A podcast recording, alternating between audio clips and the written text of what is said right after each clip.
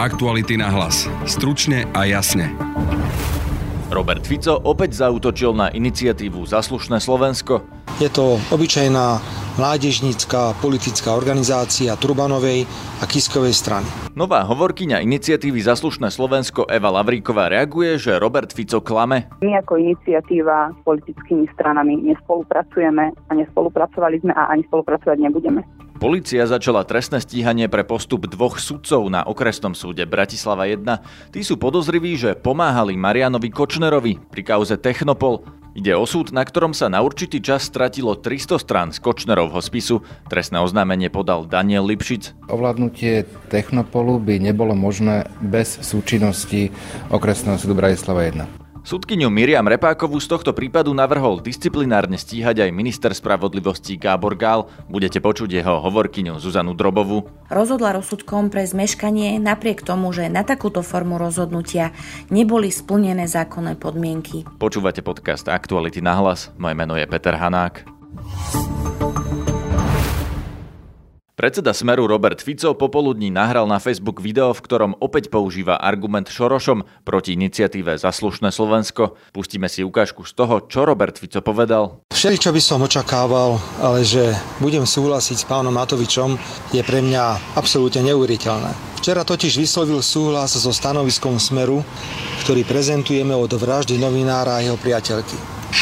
Iniciatíva za slušné Slovensko, ktorá bola financovaná zo zahraničia, a ktorá stála za organizovaním protivládnych protestov, nie je žiadna občianská platforma. Je to obyčajná mládežnícka politická organizácia Trubanovej a Kiskovej strany.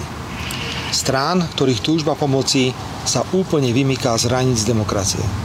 Na jar minulého roka boli ľudia na uliciach poriadne oklamaní a zneužití. Cieľom organizátorov protivládnych demonstrácií nebolo vyjadrovanie súcitu a ľútosti, ale pád vlády, predčasné voľby a nástup súčasnej opozície. Keďže iniciatívy za slušné Slovensko cieľ nevyšiel, politicky slúži ako mládežnická organizácia. A to politickým subjektom s čudným pozadím a financovaním. Ak majú byť tieto Sorošové deti kádrovou rezervou Trubanovej a Kiskovej strany, všetci vieme, o čo v tejto krajine opäť ide. Som a budem demokrat. Ani v čase, keď Smer bol sám vo vláde, sme nesiahli na žiadne demokratické hodnoty. Proti tejto vízii demokracie vzniká alternatíva, ktorá absolútne popiera hodnotu slobodných volieb.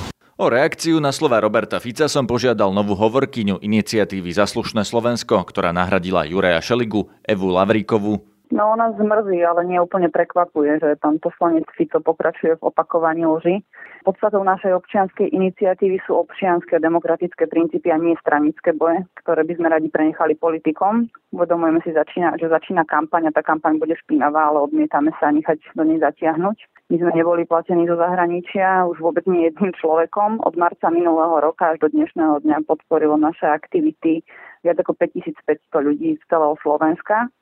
My sme vždy boli aj sme občianská platforma, nie mládežnícka a už vôbec nie stranická organizácia. Naši organizátori sú podnikatelia, seniory, slobodné matky z celého Slovenska. Nie sme profesionáli. Všetko, čo robíme, robíme naplno najlepšie, ako vieme a snažíme sa byť verní hodnotám slobody a demokracie. Preto úlohu občana považujeme za esenciálnu, nenahraditeľnú a to je gro celej našej činnosti. Ako reagujete na to, že pán Fico hovorí, že ste mládežnícka organizácia Trubanovej a Kiskovej strany. On teda zjavne naráža na odchod pána Šeligu k Andrejovi Kiskovi. No mne sa zdá, že pán Fico uh, obratil implikáciu. To znamená, že to, že niektorí z nás išli do politiky, ešte neznamená, že my sme ovplyvňovaní uh, práve týmito stranami. Uh, my sme vždy vítali aktívnych ľudí v politike. Uh, pokiaľ sú ľudia, ktorí sa cítia byť v politike na svojom mieste, nech tam sú. My však zostávame občiansky a čo sa týka mládežníckosti, naozaj mnohí z nás majú od mládeže už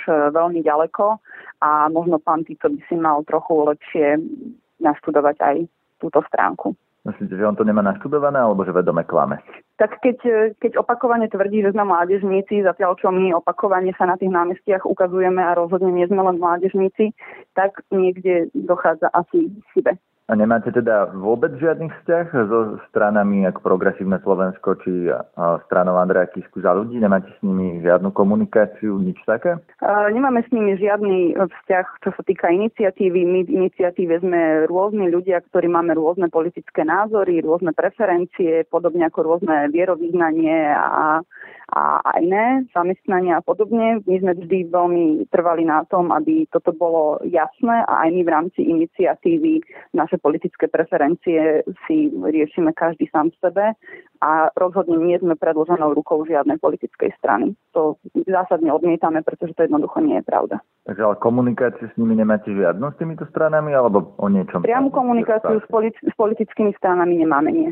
A nepriamu? Pokiaľ sa jednotlivci po celom Slovensku poznajú s jednotlivcami, ktorí sú aktívni v strane, pravdepodobne to nebude úplne prekvapujúce, pretože Slovensko 5 miliónová krajina a z tejto strany majú veľa členov, ale my ako iniciatíva s politickými stranami nespolupracujeme a nespolupracovali sme a ani spolupracovať nebudeme. Policajná národná kriminálna agentúra začala trestné stíhanie za obzvlášť závažný zločin zneužívania právomoci verejného činiteľa, ktoré sa má týkať konania sudcov na okresnom súde Bratislava 1. Ide o ten súd, na ktorom sa stratilo 300 strán spisu v prípade Kočnerovej kauzy Technopol, na ktorú upozornil Jan Kuciak. Trestné oznámenie podal Daniel Lipšic, ktorý je v tomto prípade advokátom poškodených. Ten tvrdí, že sudcovia pomohli ľuďom okolo Kočnera zmocniť sa Technopolu, Pýtal sa ho redaktor tlačovej agentúry Slovenskej republiky Adel Ganam. Vy ste ešte minulý rok podávali uh, trestné oznámenie na uh, ohľadom toho, že sa stratil spís na okresnom súde Bratislava. No, nielen ohľadom toho, nielen ohľadom toho, ohľadom toho, že súd, sú podozriví sudcovi okresného súdu Bratislava 1 zo zneužívania práva moci v okresu Technopol. Áno. Bol nezákonne bol vydaný kontumačný rozsudok, to nie je môj názor, to je názor už súdu, ktorý ho zrušil ako nezákonne vydaný, takže trestné oznámenie bolo podané, pokiaľ viem, tak uh, už bolo trestné stenie v tej veci začaté. Jasne, čiže to som sa chcel spýtať, že ako máte na to reakciu, či máte pocit, že sa zmenila nejaká klima na NAKE aj vzhľadom na to, že sa začínajú všetky trestné stíhania voči Kočnerovi? Pevne verím, pretože uh, ovládnutie Technopolu by nebolo možné bez súčinnosti okresného súdu Bratislava 1. Alebo bolo by oveľa komplikovanejšie. Jasné.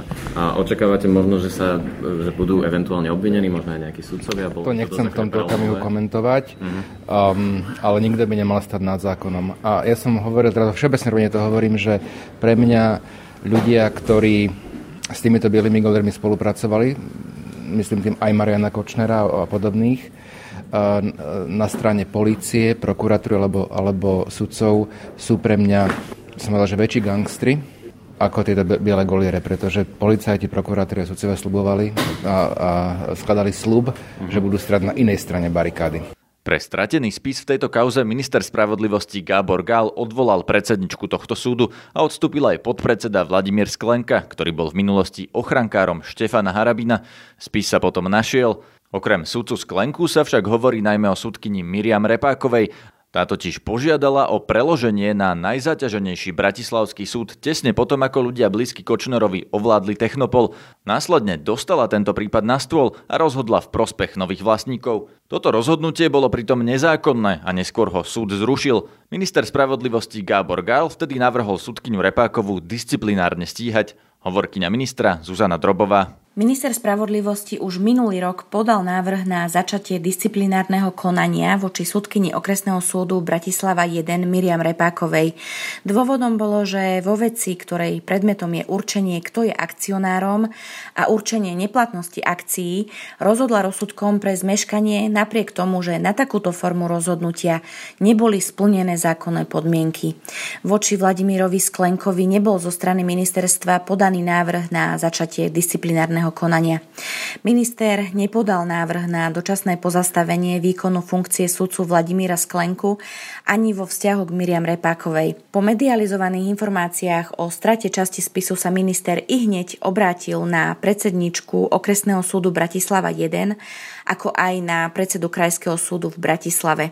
Žiadal ich jednak o zaslanie stanoviska k týmto skutočnostiam, chcel oznámenie o prijatých opatreniach na zistenie okolností, to jest ako došlo k strate predmetného spisu, respektíve teda jeho časti a zaujímali ho aj opatrenia na zamedzenie vzniku podobných situácií v budúcnosti.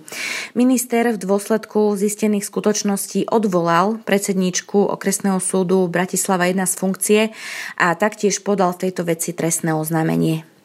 Bývalá predsednička okresného súdu Bratislava 1 bola z funkcie odvolaná ministrom spravodlivosti z dôvodu manažerského zlyhania, keď vo veci tzv. strateného spisu nevyvodila okamžité opatrenia. Rovnako neinformovala vedenie Krajského súdu v Bratislave a nepodala ani trestné oznámenie.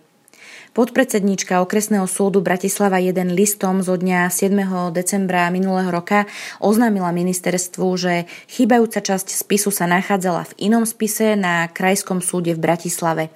Nájdená časť spisu bola samozrejme prevzatá a založená naspäť do pôvodného spisu. Okrem disciplinárneho stíhania teda teraz sudcom hrozí aj trestné stíhanie. Polícia zatiaľ v tomto prípade nikoho neobvinila. Ak by tak urobila, hrozili by im za zneužívanie právomoci verejného činiteľa tresty na 2 až 20 rokov. To je z dnešného podcastu všetko. Počúvajte nás aj zajtra cez Spotify a ďalšie podcastové aplikácie. Nájdete nás aj na facebookovej stránke podcasty Aktuality.sk a na instagramovom profile Aktuality na hlas. Na dnešnej relácii spolupracovali Tatiana Prejsová a Laura Kelová. Zdraví vás Peter Hanák. Aktuality na hlas. Stručne a jasne.